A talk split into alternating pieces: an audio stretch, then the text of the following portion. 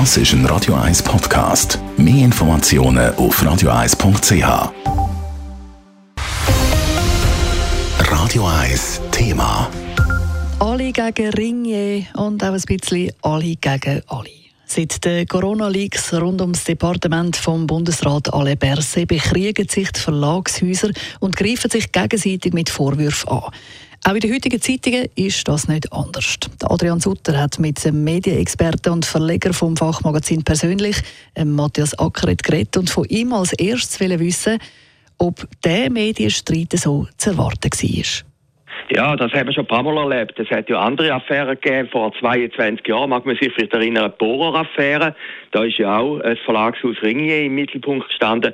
Und dort ist natürlich auch alle gegen den Ringier Verlag. Und äh, jetzt kann man fast ein bisschen sagen, ist ein Déjà-vu mit anderen Akteuren, mit einer anderen Ausgangslage.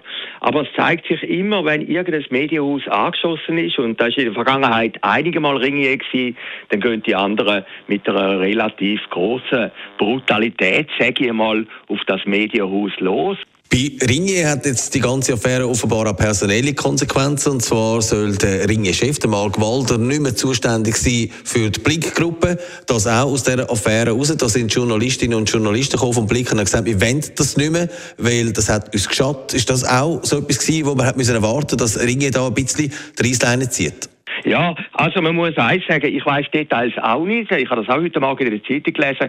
Es ist nicht ganz überraschend. Man hat gehört in den letzten Tagen, dass Journalistinnen und Journalisten, vor allem vom Blick, die, die im Politressort sind, sehr verunsichert sind. Und es ist klar gewesen, Ringier hat irgendetwas müssen machen, um Anführungszeichen ihre Glaubwürdigkeit herzustellen. Man hat es ja jetzt auch gemerkt in den letzten Tagen. Der Blick hat ja viel kritischer wieder berichtet über das Bundeshaus, auch über den Bundespräsident Perse.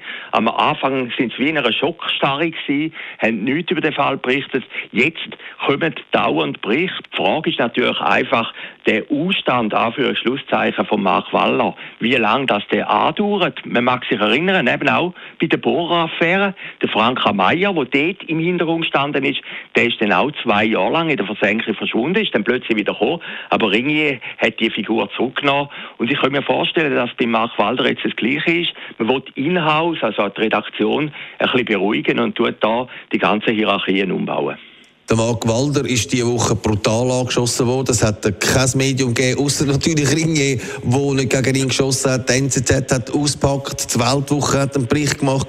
Jetzt natürlich auch der Tagesanzeiger wieder. Ist er äh, ja, im Moment äh, sehr angeschossen? Ja, ich finde die Berichterstattung auch ein bisschen ungerecht, muss ich sagen. Also, man sagt ja bei den Verlagshäusern immer, es wäre gut, wenn ein Journalist an der Spitze steht. Der Mark Walder ist ja ein Journalist, er ist beim Sonntagsblick Chefredakteur er ist Chefredakteur von der Schweiz Illustriert. Also, er kennt das Handwerk. Zum Zweiten ist ja jedes Verlagshaus auch froh und stolz, wenn es im Prinzip gute Kontakte hat, ein bisschen zu den Mächtigen aus der Wirtschaft und Politik. Bei Ringe ist das vielleicht jetzt sehr stark gewesen. Aber dass jetzt ihm das die anderen so zum Vor Vorwurf machen, ist schon ein bisschen scheinheilig. Und, und es zeigt natürlich immer das Phänomen von einem Skandal, oder? Wenn etwas in der Luft liegt, dann kommen alle anderen und prügeln drauf. Und da spielt sicher auch ein bisschen Neid mit der Rolle, auch Konkurrenz unter den Verlagshäusern. Ich habe immer ein bisschen komisch gefunden, dass jetzt gerade der Tagesanzeiger, der geht ja immer mit einer ganz großen Brutalität auf Ringier los. Ich meine, auch der Tagesanzeiger hat Primeurs gehabt während der Corona-Zeit. Auch der Tagesanzeiger hat auch ähnliche Quellen gehabt wie der Ringier Verlag.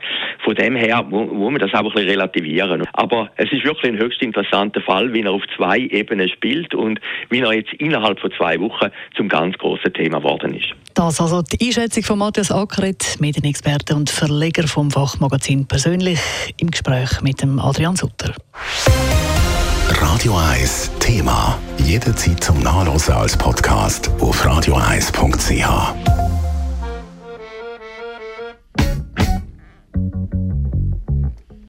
Radio 1 ist Ihre Newsender. Wenn Sie wichtige Informationen oder Hinweise haben, rufen Sie uns an auf 044 208 1111 oder schreiben Sie uns auf redaktion.radio1.ch.